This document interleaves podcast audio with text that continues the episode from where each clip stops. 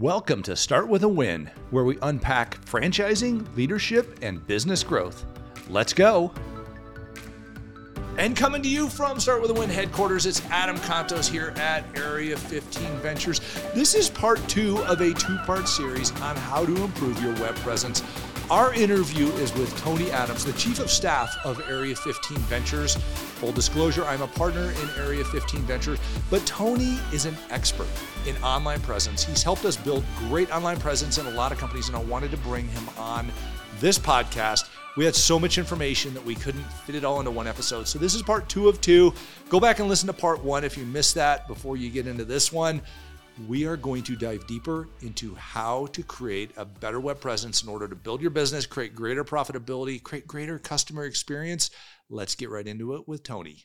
All right, Tony, welcome back to part two of this. We've we've covered website and SEO on part one, but I want to dig into some of the things that I'm getting asked about regularly that are kind of not the you know the the cool parts of this. Uh, one of which is kind of the monotony of social media. You know, where social media is everywhere. Where we always see these influencers all over the different social media sites. What is your take on social media and how it can help improve your web presence? And obviously, we should link to our social media accounts on our website and back to our website from our social media accounts. That adds to our SEO and probably gives us some dynamic content also. But what do you what do you think? What should we be doing? Yeah, I mean, um, you know, you look at all of the the basics out there. Meta, which is Facebook, Instagram, LinkedIn, Twitter, boy, Pinterest, Threads, all these guys, right? And it's what do you use? How do you use it? Who am I actually targeting? Facebook, uh, generally uh, an older audience. Instagram, a little Gen, bit younger. Like Gen X. Yeah, Gen X. Yeah. yeah. So, you know, me. Instagram's a little younger. um, you know, and even you've got, you know, Snapchat nowadays. But, you know, some things that you really need to be doing uh, consistently on each channel that you might be on is definitely linking to your website. You know, having a call to action is incredibly important. People need to be able to know what they see and how to get to where they see it you need to also understand that uh, you are you are trying to build a following too. So if you're using Facebook and someone likes your posts, you know you might get 50 likes on a post, let's say. An additional step that you can do beyond just posting is once someone has actually liked your content, is go in and invite them to follow your page. Facebook actually gives you a really easy mechanism to do that. So if you just click on the, the likes at the bottom, you'll see a list of all of the people that have liked it and invite buttons next to all of them. Oh, there you go. So it's simple. You can connect to your customers that way. You know what's fascinating is when you look at social media. I I made a purchase from a, uh, a, a QSR, a quick service restaurant, the other evening, and got the food home. Opened it up, and it was overcooked. It was it was horrible. So it was unedible at that point. And I started. I went on the website. I couldn't find a place to contact the the employees at the store that I got it from. So I went to Instagram. I just went on there and I searched for the company and there's a button that says message. So I messaged them and I sent them a picture of the food and I said, I just got this home. It was an online order. I can't eat it. And instantly their social media manager replied to me and said, I am so sorry. I will put a coupon in your account right now for a free meal. I mean, it was just, it was, I was frustrated and I was upset because my dinner did not look good at yeah. that point. I wasn't going to eat that part. I had some other food yeah. to eat. But ultimately, it was fascinating how quickly I solved my problem with social media. And by the way, I went back on and gave them a good rating. Sure. For helping me. I, it was it was interesting that when you look at your ability to monitor and connect with your customers, I'm I'm a repeat customer now because of that experience. That's great. So it is something that's really important. We mentioned YouTube on the sure. last one. Uh, and I also have seen that YouTube is the number one search for term on Google. Sure. Why is video so important, and what should we be doing to implement that in our website and also our uh, our other web assets? I guess you could call them like our social media accounts. Absolutely. Well, you look at YouTube, and YouTube is its own search engine. Right. People go to YouTube for many different reasons, learning how to do things, investigating, entertainment, the whole nine yards. But YouTube really is a platform that allows your content to always be evergreen. Oh yeah. You what does that mean? Well, it, everybody? it never. ever- Well, Facebook, it, you know, as soon as you're three posts deep, you're irrelevant, you know, right? And so whoever is on the top of the screen when that Facebook app is open is what's relevant at that moment. And anything below that tends to disappear. On YouTube, you can have a video. I have videos that are 10 plus years old that still get viewed. Wow. And it's a great place to just always have great content and always be building a library of content because it never goes away. Okay, so YouTube is owned by Google. Yes.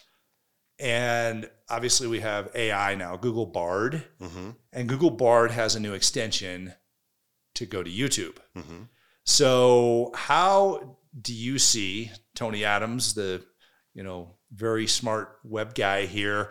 How do you see Google accepting, integrating video in its search topics because it knows what's in your video as soon as you post that video? Absolutely. Does that help you? Yeah. Well, Google, Google originally, you know, you were able to use captions to really help bolster your presence. Right. You know, Google didn't have a mechanism to understand what your videos were or about. And if you really break down what a video is, it's a compilation of lots of pictures. Yep. You know, and you think about you think about a picture's worth a thousand words. Well, how much is a video worth, right? Um, especially if it's made up of a bunch of pictures. Right. Um, so what Google used to do is caption your video, and based on those words, it could pull out different search terms or relevance points on what the video was about. Now it's actually able to interpret the imagery, and it basically works just like that. It breaks your video down into a series of images, analyzes every single image, and understands what the whole message means in totality. And so having good, robust video online is just another way to inform the search engine what you're about and what your message is that you're trying to spread. Also, YouTube, just in a platform in itself and the videos in itself, you are able to write good, long text based descriptions and link to things in your video. And these are great places, again, to just bolster your SEO reputation. It's fascinating. I was I was heavily involved in video as a CEO of RE/MAX, and I still obviously am very heavily involved in video. We're on video now with this podcast. And I was talking to an agent who was struggling in his marketplace. This had to be five, six years ago. And I asked him, I said, Are you using video? He said, No. I said, Start using video, build yourself a YouTube channel, which is simple. It's very little time to go and set up your own YouTube channel and fill out the different blanks, and they walk you through it. But he started implementing video into every single one of his customer interactions and talking about his community, things like that. He does no paid advertising now. Everything he does is only on YouTube, and he's making really good money, having great business in the real estate space simply because he is sharing his community with people via video on YouTube. So I can't stress enough for entrepreneurs, for big business, small business. YouTube is the way to go. Yeah, absolutely. It really, really helps your social media presence, and it's repurposable. That's the great part about YouTube is you can actually go on, pull up your video, hit share, and it brings up all the other social media apps, and you can just instantly load the video onto these other apps. Now, a little resizing may be necessary in some cases, but ultimately it comes down to it's all shareable. Absolutely. And you can you can take those videos, put them on your website and sometimes Google will show your website along with the video that's on that page and it Oh yeah. just makes it very robust for someone to want to click on. Yep. Here's my challenge to everybody go search for something, not while you're listening to this, but go search for something and then watch how all these videos show up in the search results. There's a reason for that. Absolutely. YouTube or Google knows that people go to YouTube to figure things out. So it's just going to serve those things right up. So that was basically social media in a nutshell. Good copy, constantly posting things, using video and, and answering people, communicating with the customers on social media. If you're not doing all of those things, you're really missing an opportunity here. And there are tools also just, you know, there, so there are optimal times to post. Right. And there's frequency to post, you know, how many times you post on a certain platform. You just Google that, you know, find out what you know Facebook Tuesday 10 a.m. for instance, right?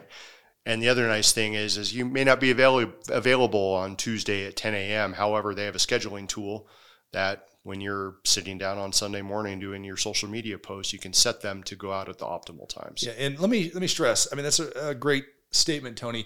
Let me stress: don't try and just fit these things in when life is happening because you're not going to get them fit in. That's right. Batch create. So sit down and you can use AI, Chat GPT, Claude, Google Bard, any of these AI mechanisms. And I'm going to do a podcast about AI here in, in the near future. But just go on to any of these and say, give me 10 social media posts about this whole piece and load a bunch of information in there who you are, who you serve, what product or service you use, your why, the community, things like that, that you're all part of, and say, give me 10 social media posts. And then go in and adjust those.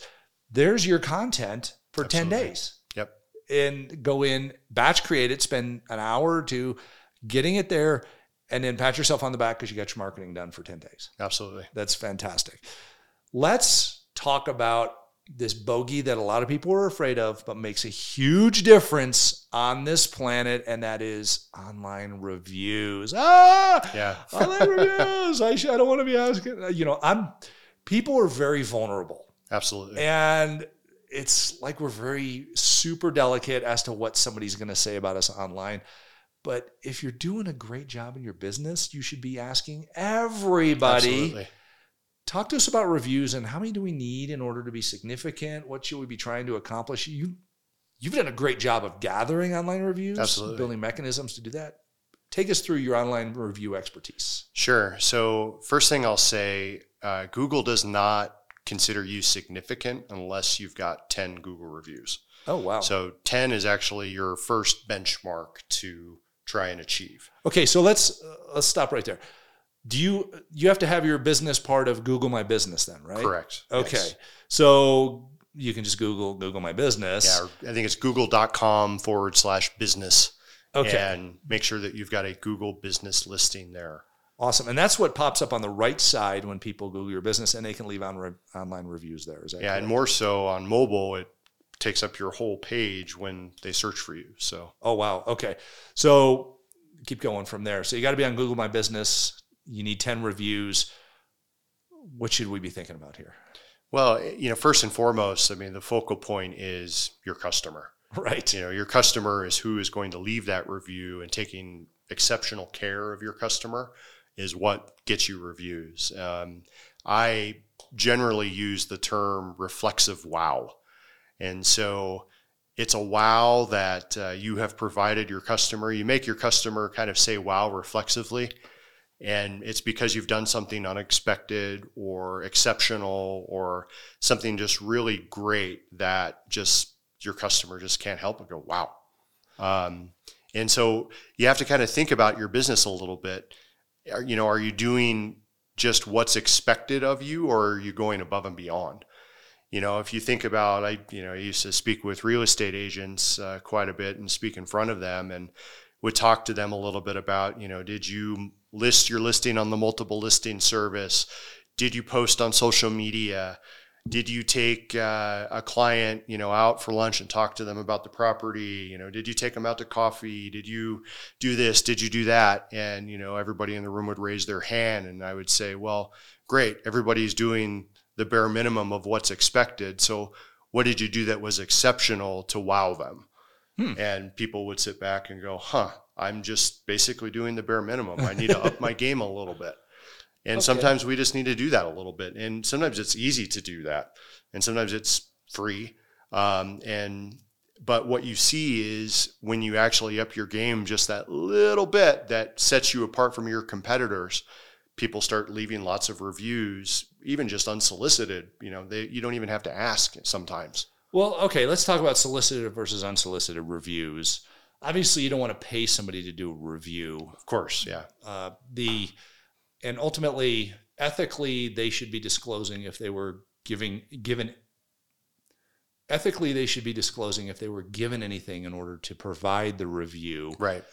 So, how do we ask somebody for a review? And you've, I know you've used QR codes quite a bit, Sure. or even emails to, you know, like when you uh, ran hair salons, you would send out a you know a post visit questionnaire asking for a review or automatically serving it up.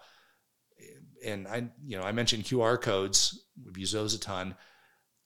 What suggestions do you have for our people here to ask for them and how to provide that Sure. served up easily? Well, really, the first step in asking for a review, and actually, I'll take one quick step back solicited versus unsolicited.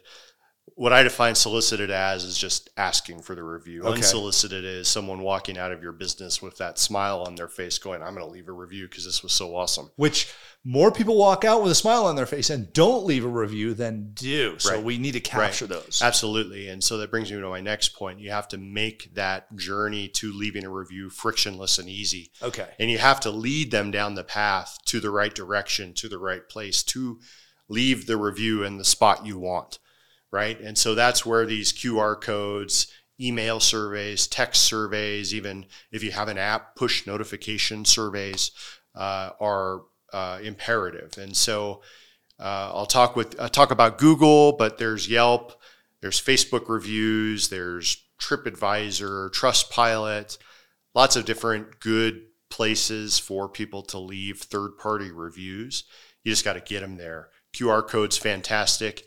Google has a way to simplify the review generation process for you just by serving up basically five stars. You know, you you scan the QR code and you're immediately taken deep into your profile page and up pops up five stars and how was it? So all they have to do is, as long as they're signed into their Google, uh, perhaps you just click the star, the review process starts. Now, we, you mentioned hair salons, we would send out surveys about 45 minutes after they left the building or after they checked out. It was a simple thumbs up, thumbs down. How did we do? And you don't have to get too complicated because people are just, you know, very simply are going to quickly open something from you because they were just there and go, How was it? Great. Thumbs up. Thumbs up. Next question. Leave a review. Thumbs down. Tell me more about why. Awesome. And in our restaurants that we have, I know we pay close attention to our reviews and we reach out and contact people about those. How important is that to even especially if you have a bad review to reach out and try and correct the matter Yeah. or understand what the challenge was? What what do you think people should do when they either get a good one or a bad one? Sure. And there's, you know, a myriad of, of reasons on why someone might leave a bad review. The thing that you first have to do is take a deep breath as that business owner and go, You're wrong, you know, and that's not, you know, the approach you need to take. You never win when that's the case. No, no. And, you know, I know that there there are a lot of the customer maybe isn't always right businesses out there. Mortgage, real estate is definitely one of them where sometimes you have to have hard conversations with your clients. But in general, you are out there to satisfy your clients. And if a client's an unsatisfied client, even or customer, even if it wasn't your fault, sometimes you just have to take it on the chin sometime and you know go above and beyond and do what's right and you know do what's necessary to make that a happy person because happy people at the end of the day are going to tell more people and tell them about their experience and you're actually more likely to win more people more customers to your business if someone was originally unhappy but they tell the story of what you did to overcome that Yeah, look at my bad food situation that I dealt with. I mean, Yeah. it's I went back and certainly um, they're making that right, and I I care that they care. So that's that's fascinating. Final topic here, Tony. Map search. Sure. And I know this ties into everything. How do we maximize this? I know a lot of people are saying, "Hey, put your um, your address in the content in your photos, you know, in the the geotag or whatever in Sure. your photos. Do different things like that on your website. Should we be concerned about making sure people know where we are and how do we increase our probability of being found on map search? Sure. Yeah, and and actually, I'll bring up, I believe, a, a sixth topic, and that's voice search as oh, well. Oh, wow. So, voice and maps today really actually go hand in hand. So, as there is a Google business, there is a Bing business, There is businessconnect.apple.com. That's how you get on Apple Maps. Oh, yeah. Uh, so there are platform, you know, there's ways. There are several. There, oh boy, MapQuest, MapConnect, Mapbox. I mean, there are tons of them, right? And so, So we should be concerned about this. you should be very concerned about it because it's not just people. Once people understand your business or know about your business or even trying or traveling and trying to discover businesses around them, people are sometimes foregoing the search engine and just opening their phone up and pulling up the map uh, app on their phone to discover what's around them or what's close by to eat uh, or go to a movie or go grab a drink or whatever, right? And so you have to be available in all of these places. Now, going beyond even just the map apps, you think about you sit down into your car and type in, you know, cars today have restaurants near me. I do that all the time. You know, yeah. or exactly. So how do you get on those places? Well, you got to get on the map apps where the cars are actually pulling the data from.